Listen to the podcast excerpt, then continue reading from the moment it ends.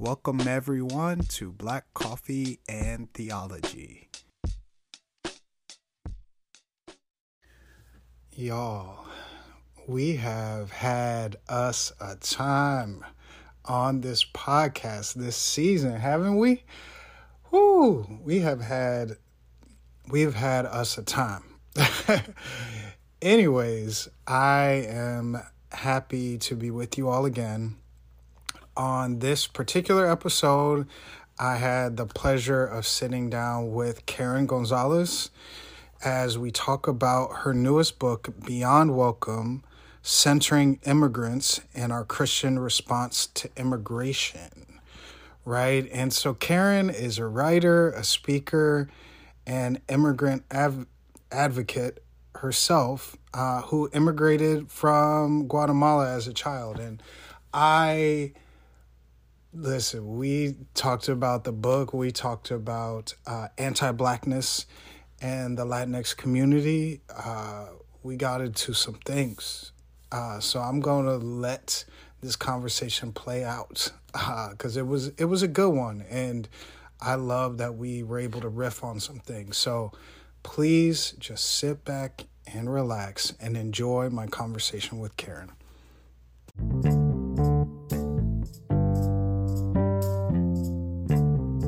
Right, everyone, welcome back to the pod. And I am joined by a special guest. I know I say that often, but I mean it.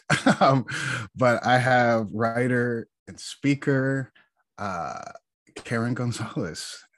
welcome, welcome, welcome to the podcast. Thanks so much for having me, Robert. It's great to meet you virtually. Being this a fan is... of you for so long. Oh, thank you. I had one of the joys of hosting two podcasts is I get to meet people. Um, this is the way that I get to meet people that I'm like a fan of. I'm like, man, I really wish I could meet you and, and interact, but hey, have them on the podcast. Uh, and we're going to talk in a bit about your new book, Beyond Welcome Centering Immigrants in Our Christian Response to Immigration. Uh, and I had the pleasure of reading this book. Uh, but before that, I like to start out every conversation by saying, Who are you? How do you show up in the world? And what's important to you? Well, thanks for asking that. It's a it's a really good question. So, you know, I think it's something I'm still defining, and you would think I would know by now. But I definitely know that I am an immigrant, and that means that I occupy this very liminal space of not being from here nor there because I moved to the US when I was a little girl when I have the pleasure of spending this summer in Guatemala, where I'm from, and being asked all the time where I was from. so, um, so I think that that is part of who I am is living in in between uh, the liminality and that identity has been really formative for me the idea of belonging to two cultures, but not fully belonging in either. Like that. I like that. Thank you. Um, hmm, that space in between. Uh, I I'm curious about that, but uh, we we we will get into that in a second. Um, so, from your book, I want to set the tone for our conversation and read a quote from page 67 that really uh, stood out to me. And you wrote, much of the Western world displays an unwelcoming posture towards immigrants in need. And much of this hostility has been exacerbated by political leaders intent on scapegoating immigrants for their country's problems. And so you wrote this book in a decidedly heated time especially in terms of immigration, immigration reform. There are a lot of ideologies flying around. We saw how Haitians were treated at the border recently. We've seen how immigrants have been bussed and uh, put on planes and weaponized. Their identities have been weaponized. Uh, and so, my question to open our talk up is why was it important for you to write this book and why was it important to write it now? So, one of the reasons I really wanted to write this book is that there is a sense when people feel like, well, I already care about immigrants. I'm not against immigration. And so that's sort of the end of the conversation for them. They're already for it. And so there's no need to think about it anymore or do anything else. So I really wanted to push people beyond that because I feel that moving beyond that benefits not just immigrants, but all people who are on the margins. And so that's one of the reasons I wrote it. But another is that these are a lot of the topics that I feel are important to engage in immigration. So whenever I go speak somewhere on immigration, people are always like, well, what can I do? Where can I serve? And how can I get involved? People focus on that. And I understand that and I appreciate it. But also, I think before people engage, I think people should focus on, well, what do I, who am I, and what do I really think about immigration? Like, do I need to be changed before I go and engage people who are in vulnerable situations? because I can do a lot of harm if I'm not. And so that's what I really what I wanted to get at. This book is about being, not doing. Like it's about our own personal uh, need for transformation. And then also it addresses more of the okay, so now that you're welcome, here are some things you need to undo that you have learned from our culture. I love that. And something I love about the way that you go about that is throughout the book that you are centering these marginalized voices and these voices that are non-dominant right? And you're trying to center the experiences of immigrants. And both now in our, our day some of your own story and uh, biblical passages that point towards immigration and marginality right? And I loved how you wove that throughout the whole book. And so give me a thought on how like that on writing in that way, like centering voices in that way, the choice to put so much of your own story in the thread of the biblical story and weaving um, people's thoughts that way. Yeah, so I really am a storyteller. That's how I really write. And so for me, that was never a question. I think the question for me was how much of my story to engage in and weave within. Um, and I am experiencing a little bit of a vulnerability hangover after having having put so much of the story out there because the stories that I put in this book are really not they're more nuanced and complex. They're not they are yeah, especially just... than the last book. I was like, whoa, we got yeah peaking yeah, then. like I wanted to address the anti-blackness and anti-indigeneity that I grew up with, both in my family and in the culture and in Latinx communities. You know, this is something very common and never gets really talked about in the narrative. Um, and so I wanted to bring that out and say, this is a big part of the problem too. I wanted to bring out some of the issues around the immigrant narratives that are upheld about everyone being super hardworking and keeping their head down. Um, and I wanted to bring out some of this complexity. and I knew that it would mean sharing some of my own story because I wanted to model this. Um, and so I shared some of the not great things, you know, about uh, me and my family mostly because I'm like, well, this is what I believe that I need to put it in in this book as well. And mm. these are mm-hmm. stories that need to be told. And so yeah, it was a very um deliberate choice. I think it was still really hard um, to do. Spe- specifically, you know, you think about things about your parents. You know, I mentioned some of the things my parents imparted to me that weren't great.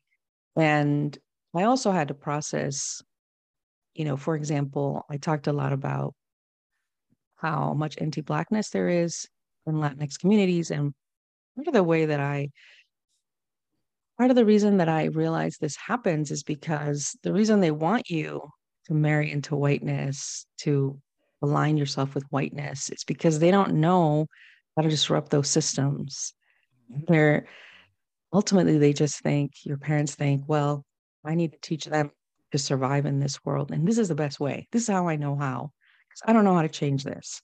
I don't know how to make the world more just and good. And so here, do this. You know, this is what I want you to do and believe and move forward with this. And so, but of course, it's not, you know, there are there are ways of dealing with it. And I I understand, you know, my mom was literally dirt poor from a village in Guatemala. I know she did not think a lot about ideas about being um, in transformation because so much of her life for so long was just about surviving.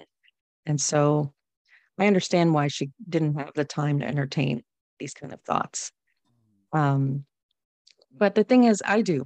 I don't have to keep perpetuating these these toxic systems. Mm-hmm. And so, um, and yet, this is what we've seen, right? When you know there there was this LA City Council leak of a conversation. Wow. I was going to bring that up. Wow, keep mm-hmm. going. Yeah. And these are people who are powerful, who have means and resources. They don't have to perpetuate these systems to survive. And yet they do. They just keep going with them. They don't question them. And this is where I feel like, okay, no, this is where it becomes um, wrong. This is when you're just becoming complicit in oppressive systems. And so you know, you hear this, the woman and the things that she was saying when she thought nobody could hear her, which is really when we are who we are, right? when we think uh, no one's around to hear. And it's very, very explicit. And this is very common in, in Latinx communities overt anti indigeneity, overt racism, and the desire to keep aligning yourself with whiteness. This is where the term mestizo comes from. Mm. The idea that I'm mixed race, the part that I'm proud of is the European part. Even though the European part means surely my ancestresses were probably raped mm-hmm. um, by Europeans. And so, yeah, it's a very sick and toxic system. And there's a theologian, uh, Oscar Garcia Johnson, who says it's the colonial wound that we mm. have been inflicted with and we keep perpetuating it generation after generation instead of healing it and putting an end. Mm, you're bringing up so many good points of, of things that I wanted to talk about and things that are sitting with me from the book, but I I think uh, I love that you kind of frame these things that you learn from your parents, especially from your mother, as you know these survival tactics and these survival uh, thoughts. And i think of uh, dr yolanda pierce's book uh, in my grandmother's house where she talks about um, the lessons even though they might have been legalistic and harsh from church uh, black church grandmothers but they were put in place to protect a generation of young black girls from a harsh world uh, in which black women are not dominant right? And that's the only way they knew is if we can be harsh and protect you at least you won't be uh, harmed by the world. And so i i i'm sitting with your thoughts around the the the things that your parents passed down to you being framed as how to survive in this world and the anti-blackness i i'm glad that you illuminated it because I think that that is uh, that is a hard thing among you know in the BIPOC portion of of conversations. That is the elephant in the room. And although your book was like centering the voice of immigrants, I felt so much resonance as a Black person on American soil that so much of the conversation resonates within all non-white people so yeah Yeah, thanks. I'm glad. I'm glad to hear that. That was challenging to write because I knew that it was it's one of those conversations where people say, "No, that's uh, between us. That's not for other people, you know, to Mm-hmm. consume." But I'm like, "No, I think we need to put this, you know." And it's interesting because in Los Angeles, there used to be a coalition and a lot of solidarity between Black and Brown communities hmm uh, working together until it was the Brown communities who broke away from it and said, "Oh, we want to focus on our own. You know, we want to we, we want to uh, lift our own leaders." And it's interesting. That's exactly what that city councilwoman was trying to say. You know, part of the non-racist conversation was she was trying to compete with Black communities for uh, leadership and resources, hmm and it's part of white supremacy that scarcity mentality. It's true. And a point that you brought up early in the book, you talk about how assimilation being kind of the goal uh, that's put before immigrants and and you talk and you name it as that assimilation is rooted in white supremacy. Uh, and you said that very blunt and bold. And I think that that um, thought to assimilate, that thought to keep your head down and just be part of the dominant crowd is the image that many are trying to be conformed into. And it's in that place that we have to dominate one another right? We have to get all the resources. We have to figure out ways to assimilate. So talk about assimilation uh, Yeah. specifically because i loved reading your thoughts on that from your location Well, the first thing is that nobody really teaches you to assimilate or tells you to do it. You just mm-hmm. start to realize that when you erase parts of yourself or diminish them, minimize them, people are more comfortable and they're more yes welcoming and they draw you inside. And so this becomes reinforced to you. Oh, the more I do this, the more I'm welcome. And so you mm-hmm. keep, you continue to do it. And thing about um, assimilation is that people don't just assimilate. People think of it as a good thing, like, oh, you learn the language and the culture, and that's good thing. Problem is, you also assimilate to ideologies, to systems of oppression. yep Sometimes people will ask me, well, what about people like Ted Cruz and Marco Rubio? What about Latinos for Trump? And I'm like, well, yeah, people assimilate to systems of oppression as well.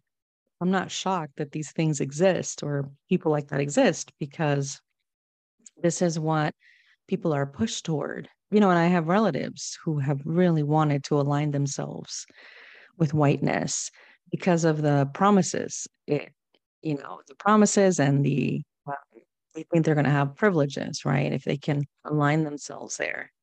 And so Assimilation might seem like no big deal, like uh, something desirable, but it's actually incredibly harmful, not just to the person who is now denying their identity as an image bearer of Christ who was made brown or indigenous or what have you, and who was born in a particular culture with a particular language.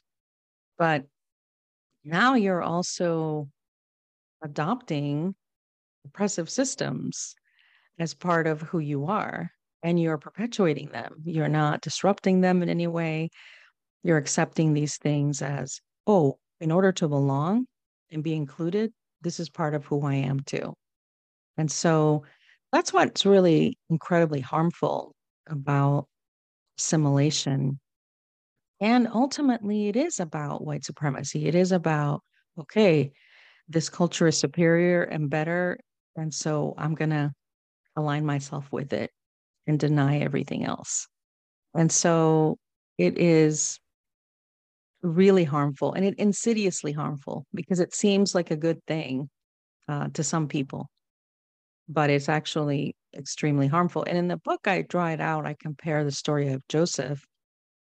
And it's really interesting because I learned about Joseph you know, when you're a kid, you learn of Joseph's story, how Joseph's brothers were awful and then they sold him into slavery and he suffered so much. And the verse that you always think of is what you meant for evil, God meant for good, right? And this is encapsulates uh, Joseph's story.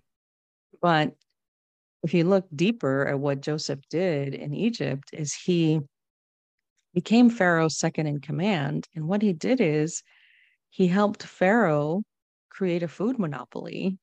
He helped Pharaoh to enslave Egyptians. Egyptians gave up their grain, they gave up their land, they gave up their very selves just to survive the years of famine, right? And then other people, including his family, came from Canaan and ended up enslaved in this same system. And Joseph, who was a Hebrew, was the architect of this entire oppressive system. And that's what happens when you assimilate. You don't really question uh, wait, who is this good for? Is this the common good?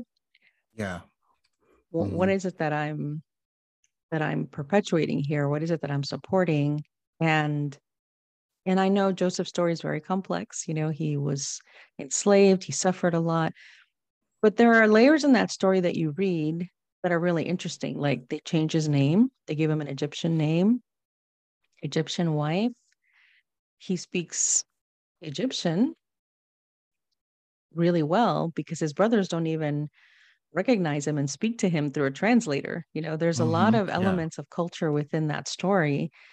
And there's also the idea that he doesn't seem to question wait, I'm, what I'm actually doing, how is it going to benefit everyone? And what ends up happening is his own people, including his own descendants, end up becoming enslaved in Egypt until God raises other liberators a few mm-hmm. generations later and it's very startling to read the story from that perspective, but it's there, it's in the text. Yeah, and I love that you expanded, you know, what we think about Joseph and when we you look at at him in a in a 360 degree way and look from different angles, it is incredibly nuanced and complicated and when we think about that, he was the architect of this thing that ended up ensnaring his own people. Well, that has ramifications for that day. And we can see in our day, uh, when marginalized people uh, rise to power, it doesn't just because they are marginalized does not mean that they are culturally aware uh, it doesn't mean that they cannot uh, increase harm. Actually, with the tools of the oppressors, they can actually maximize the damage both to their own communities and other communities, right? And so that food monopoly uh, cost a lot of people a lot in that uh, famine type situation that was set up by this person who was damaged, who was wounded, and who was bruised, right? So. Mm-hmm. Yeah, and that's why when people think, you know, I I work in human resources, that's really my day job. But it's really interesting. People always think, oh, we need to hire people into people of color into the executive team and into leadership roles. But the kind of person they usually want is not Speak someone. yeah. They're looking for a specific kind of person yeah. of color who's very assimilated to white culture and white um, work culture, especially, and who's not going to disrupt anything.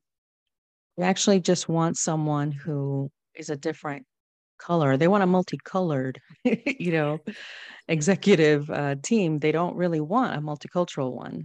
Because mm. that will be costly to them. They'll get, they'll have to give up control and comfort and power. And let's be honest, they don't really want to do that.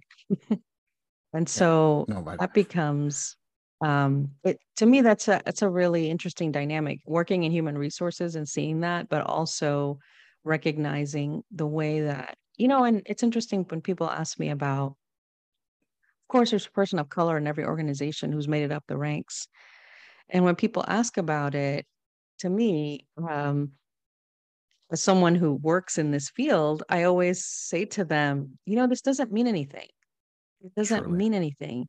Either that person uh, is either going to get pushed out if they stand up for marginalized communities. They're either going to get pushed out, kicked out, or they're going to quit themselves, or they're just going to assimilate and be able to stay there.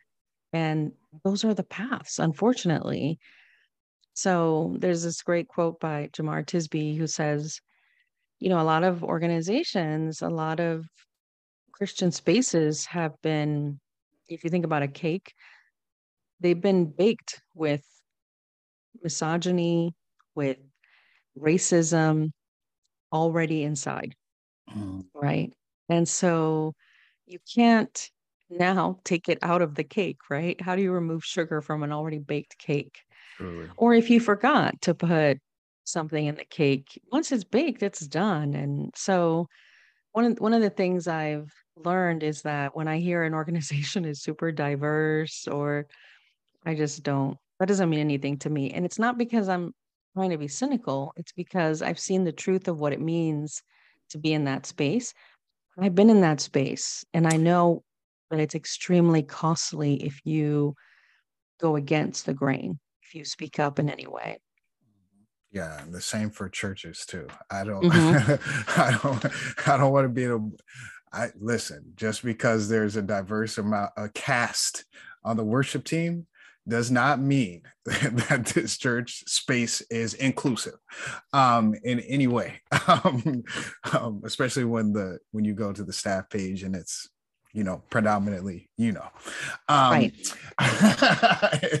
um, i'm thinking about um, another uh, biblical uh, thread that you you you uh, really spoken to beautifully which is of Rahab's story and speaking of centering uh, someone who is marginalized and um, who's an outsider.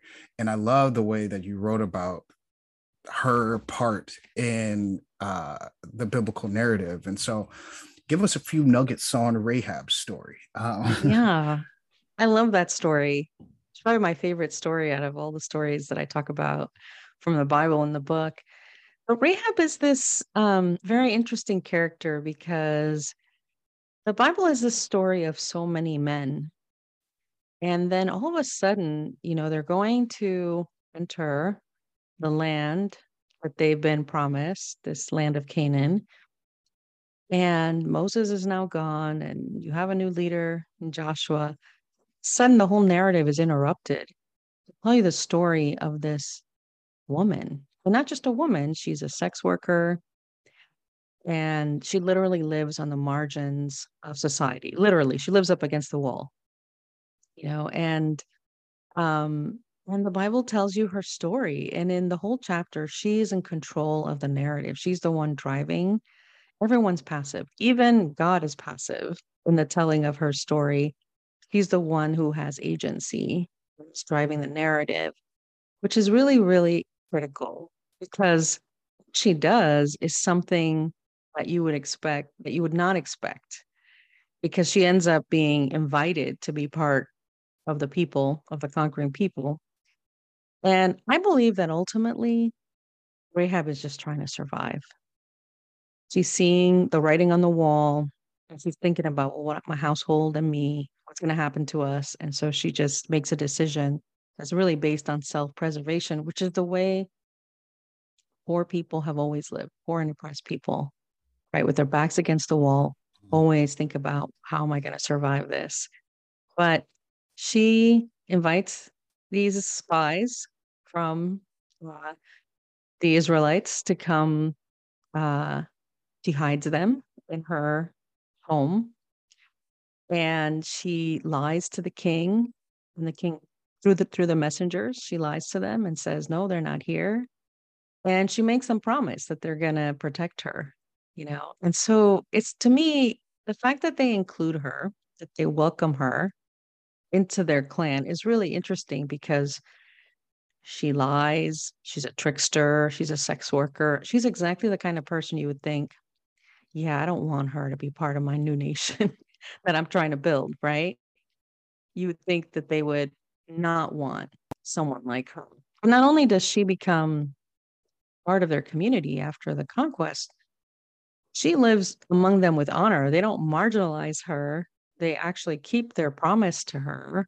And she marries into their community and she ends up in the lineage of Jesus. And this I found really interesting because I read a lot about her story. all those church fathers were so uncomfortable with the fact that a sex worker was in the lineage of Jesus. They try to change her profession. they try to say she was an innkeeper. They try to say she was a businesswoman. but what makes her ideal uh, for the role that she plays is that she was a sex worker, and a lot of men went through her place, and she was privy to a lot of information.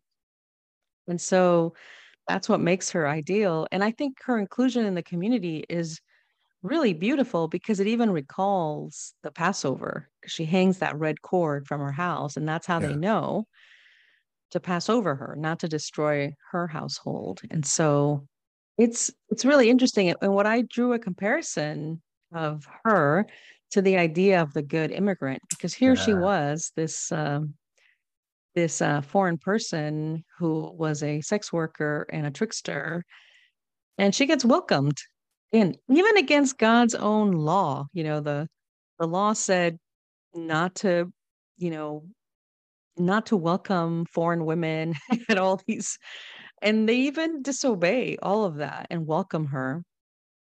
And but the way that now we hold up immigrants, like there's a one narrative about a sort of good immigrant person. And that's the kind of immigrants we want. These people who are hardworking, who are essential but invisible. They keep their head down, they don't collect public benefits, they're here legally somehow, even though the system is completely designed to exclude them. They're somehow here legally. and we have these narratives that are unspoken, but they're real about who a good immigrant is and who is not a good immigrant. And it's extremely harmful to people. And I talk about the way it played out in my own life, but the way I see it play out also on a larger uh, level, on a global level, right? The way that, for example, the narrative of the dreamers, um, DACA recipients is held up. There are these good, innocent immigrants, but their parents, they're terrible people who cross the border illegally they're held up as these good, innocent people. And, you know, you have to wonder how good or helpful that is to hold up these people against their own parents, to demonize them. But we have these narratives that exist. And unfortunately, immigration advocates also perpetuate these narratives because these are the stories that get told. And it's always centered on like brown immigrants right? Um, a family of people from Latin America. And the truth is, we have more migration from Asia now than from anywhere else. In fact, like one in five South Koreans is undocumented, one in eight South Asians, Indian, is undocumented. We have more migration from Asia than from Latin America at the moment. And we have a growing Black immigrant population as well never gets talked about. So these are oh, frequently erased from the narrative altogether. And all we talk about are these, you know, brown immigrant families who are hardworking, who do essential labor for us. And so it's a very harmful narrative all around. Um, and it really, I feel like it really dehumanizes people because it turns them into laborers instead of just human beings. Hmm. And so I don't like the narratives. A lot of immigration advocates, because it works, use economics uh, to talk about immigration. We need the labor of immigrants. They build things that we need. We need their agricultural uh, labor. And they never talk about the fact that we have a shared humanity and we should care about people because they're human beings like we are. And that should be what we lead with because their hope is, oh, we'll just lead with economics and then advance the narrative. But as we know, people don't advance the narrative. it doesn't work. It doesn't work. And then you end up looking at, at people as human resources. Um, and that does not help them or their communities. And so, yeah, I love the narrative of of Rahab because there's something about her that is powerful in the in the way that she feels like she belongs and she deserves to survive and be part of this community. And it doesn't matter that she was a sex worker. It doesn't matter that she lied and she was a trickster. and I loved that you used her story to one expand her story and then use it to push against this notion of the good immigrant, right? And um, I like in the book when you say, uh, "I don't know any good immigrants," and um, and, and just the the the uh, resonance that that has. It's um, this notion that immigrants should have this test of moral purity, um, which is interesting because we don't subject uh, American citizens to that same moral test. Um, but immigrants should just put their head down and be of the utmost virtue and just be grateful to receive droplets of mercy, which is sick. And I think the thing that I think about when I, I think about uh, how people try to advocate, I love that you brought it up, is we need people to clean our, our places. Who else would do it? And thinking that that is progressive or that that is helpful and really that's further dehumanizing because there's this question within me that uh, essentially do people have to um,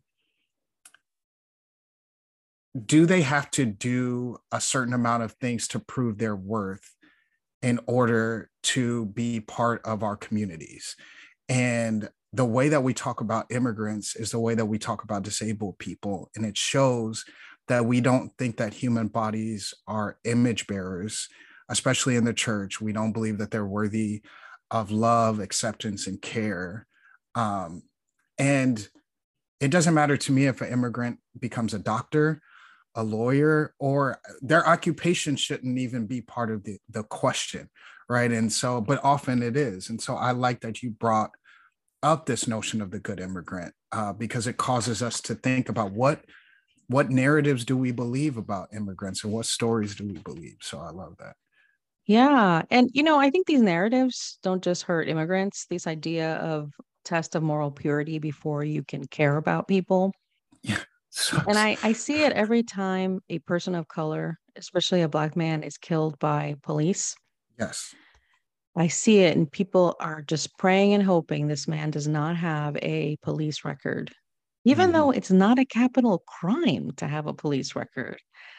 I saw this, I live in Baltimore, and I saw this happen when Freddie Gray died that people were justifying his death by saying, well, you know, he had a criminal record, he'd been arrested for drug possession. I'm like, okay, that's not a capital crime. It doesn't mean he deserved to die in the back mm-hmm. of a police van.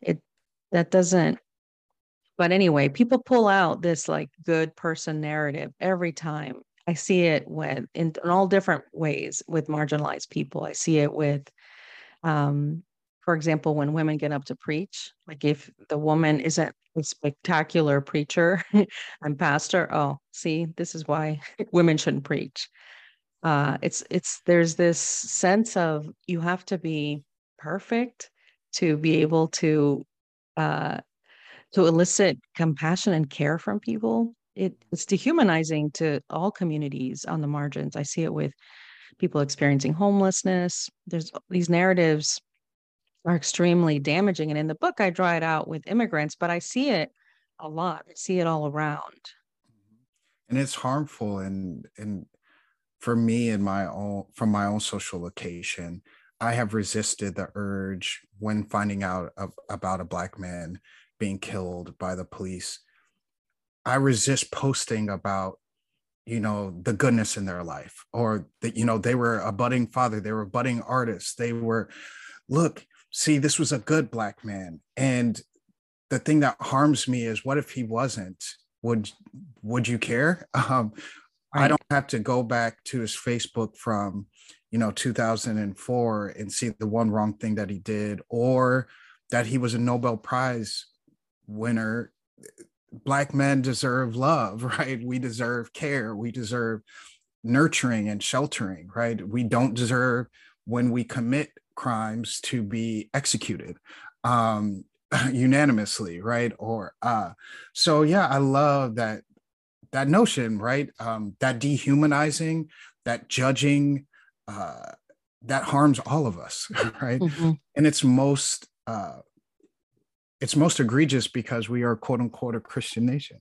Um, and uh, you would think that we would have better uh, viewpoints on this, but we do not. Um, right. The sense that we don't earn anything, right? That it's just given to mm-hmm. us. It's like a tenet of Christianity, and yet not extended to people on the margins. Truly. Yeah. I wanted to bring up this last point from your book. Hmm, on page 78, um, you say Jesus's hospitality involves deliberate listening, learning, and engagement. That is the hospitality that Jesus gave, and that is the hospitality he affirmed when he received it. And dropping down, you say, when hospitality is not reciprocal, those belonging to the dominant culture unconsciously begin to think of immigrants as having less in every way. Uh, and then you talk about immigrants do bring a lot to our society, our communities. They might not do it in the ways that you want, but um, yeah, just that hospitality notion that you were teasing out from Jesus's life. And so, thoughts on that? Um, yeah. Yeah. Well, it's interesting to me. Jesus didn't have anything, right? We know the Bible says he didn't have a place to lay his head. Mm-hmm. So it's mm-hmm. not like he could invite people to dinner parties um, or host anything himself when he doesn't even have a home. But there's a way that he engaged with people that was hospitable. And I think about the story of the woman at the well in John 4. You know, she's a woman, she's a foreigner. He didn't need to engage her at all. And yet he sat and had a conversation with her and listened. And there was a, a genuine engagement with her. Um, and that is hospitality too. You don't have to have fancy dwellings to be able to offer people hospitality. Um, and I see this a lot when people want to engage with a marginalized community in need.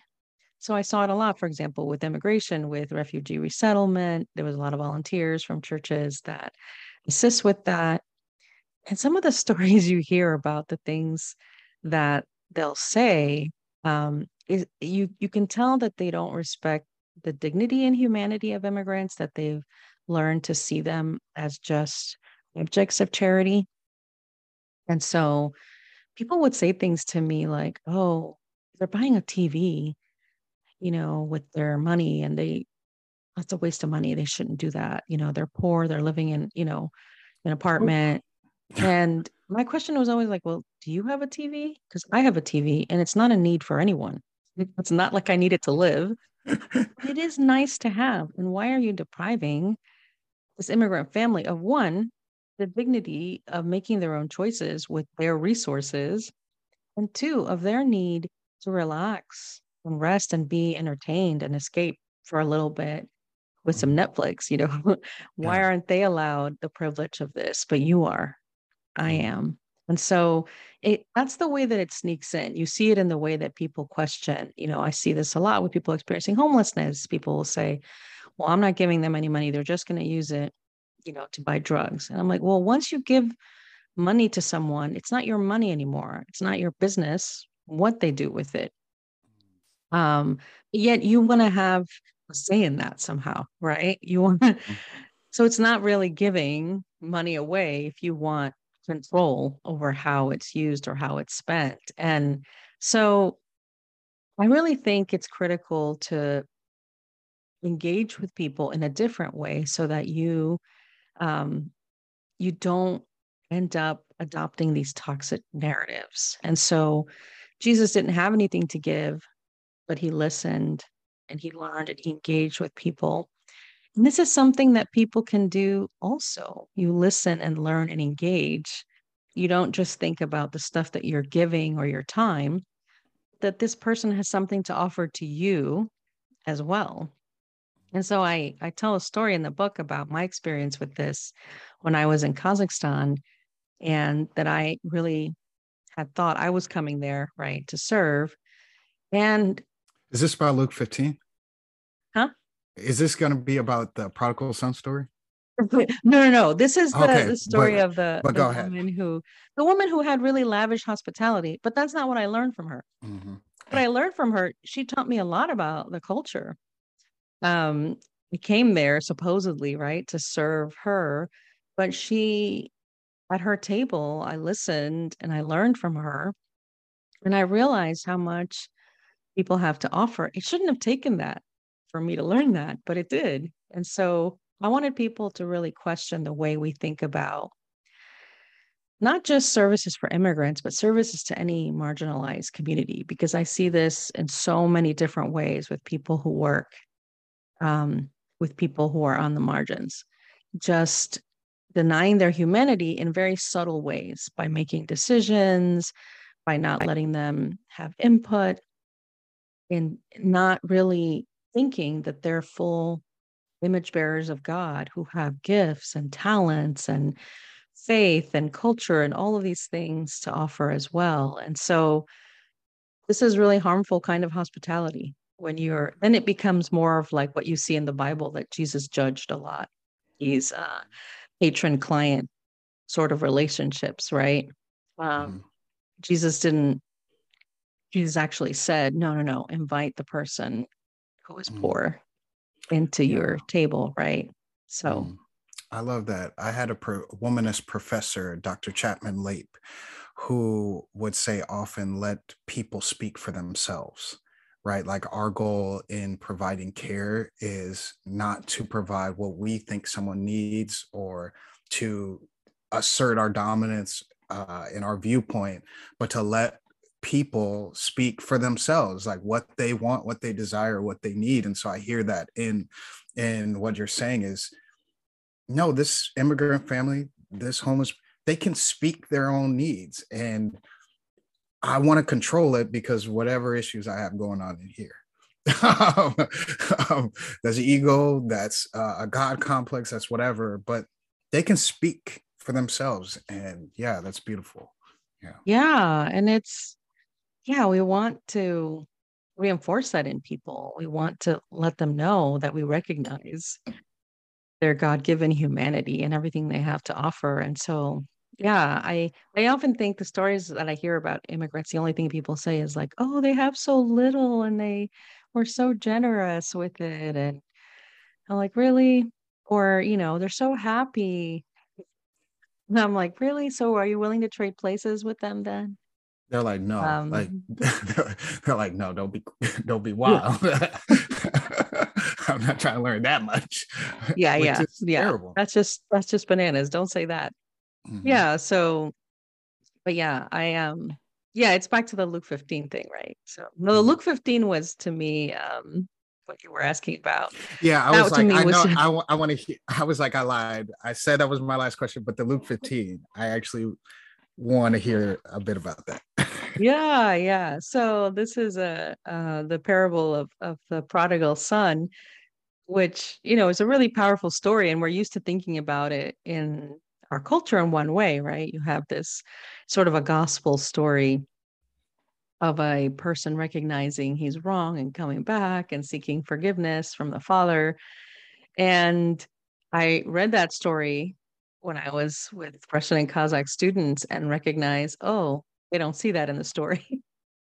they see it as a story of, um, oh, yeah, there was a famine, because in their collective memory as a people, famine is really a big deal because of the siege of St. Petersburg during uh, during World War II. It's it's a really really big deal to them, and that automatically you talk about famine, and that's what they think of is the siege of a city and and the you know thousands upon thousands of people who starved to death because of the Germans surrounding city. Um, so it's a really it's really interesting to me because that's what they thought of in the story was famine, and they're like, yeah, everybody suffers when there's a famine.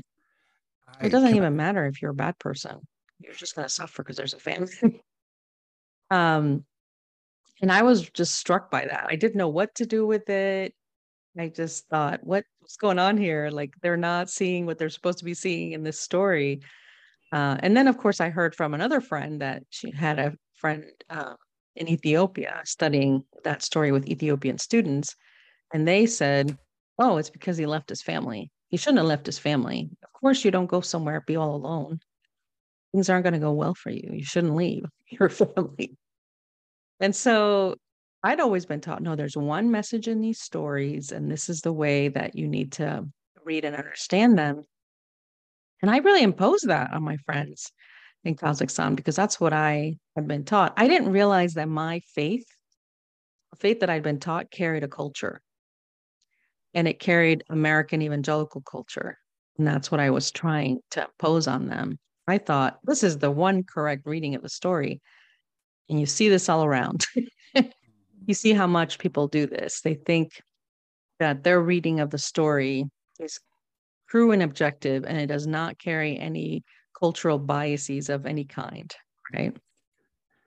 Yeah. No, I, one, it's funny. I have studied that passage. I have done much work on that passage. I never saw that there was a famine. to literally until reading yeah. that, I was like, wait, no, it it can't be in there. It's it's in the text. I have, I mean, because fam that word famine isn't it doesn't resonate in my my mind. And so reading in the book and you know you asking that group you know what what sticks out to you in this parable? And someone boldly or comes out and says there's a famine.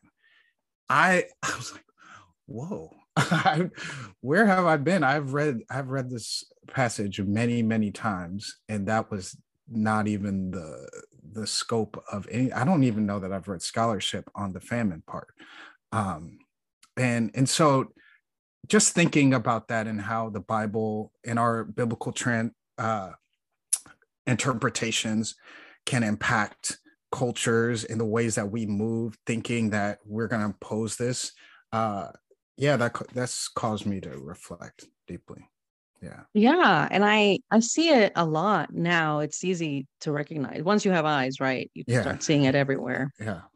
And I see it a lot in the way that people um, don't recognize at all how much their faith carries their culture, their Christian culture, and how much they think, no, this is the right way, and they can't see any other way to read or think about the Bible. And so that's what they impose on people.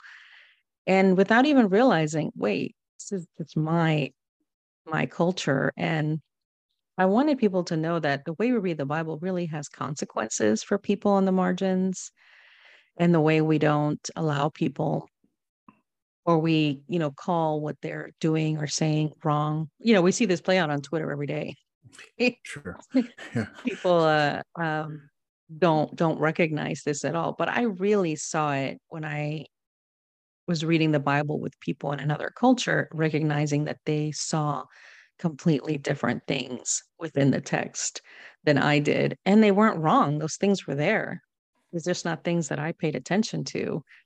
But we have a very ethnocentric way of reading the Bible. And unfortunately, because in the West, you know, there's a lot of power, both economically and culturally, but we still read ourselves as underdogs in the Bible, right? You see people that are really powerful and wealthy reading themselves as the Hebrews instead of the Egyptians Mm-hmm. or as you know mary magdalene instead of pontius pilate i'm like no you're the person in power in this text you are not the person who is oppressed you know i i didn't write this in the book but i experienced this myself when i was there uh, a lot of our students thought we were rich. And for a long time i just said no no no no we're not rich. We're just teachers you know we don't we're just normal people. But then i realized no we are rich. In comparison to the way that people live here and the amount of poverty there is here, we are rich. And when I was there, I started to read the Bible from that perspective, and it was really disturbing um, to do that, which is why people don't do it. You know, they don't want to see themselves in that light. But I realized, wow, I have a lot of one, I have resources. I can leave here at any time. And I have this blue passport. I can fly anywhere in the world. They can't do that. In fact, so many of them were learning English so they could migrate to Canada, to the UK, to Australia, the US. So it's the first time I really began to wrestle with my location in the text. Um, and and really think about the United States and the way that I'd been taught to read the Bible. I really feel like one of the reasons people um, reject immigrants is because of this um, idea that they're the poor, that they're the poor in the narrative rather than the rich.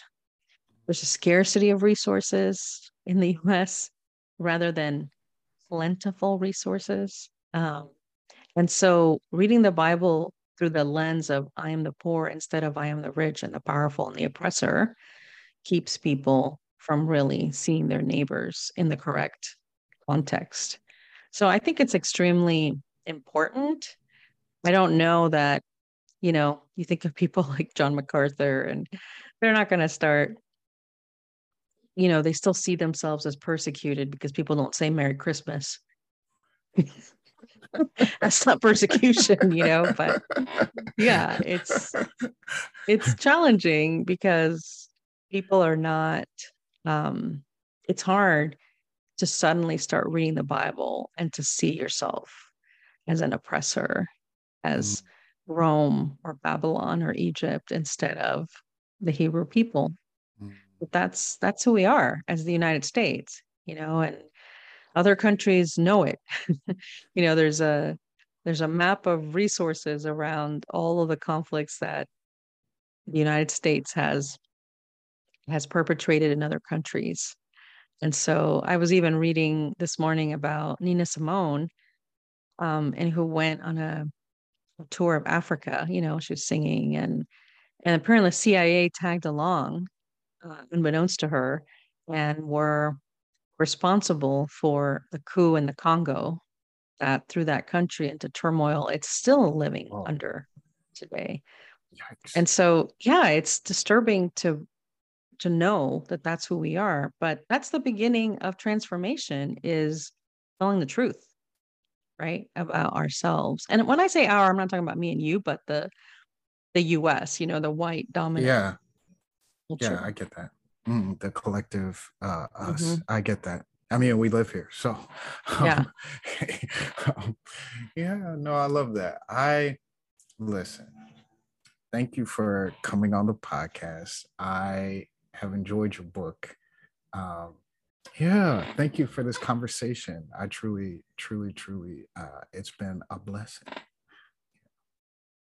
Well, thank you, Robert. It's been great to talk with you and to finally meet you. I know. Hey. yeah, it's great to talk and to um yeah, it's a privilege. Thank you. Oh, you're welcome.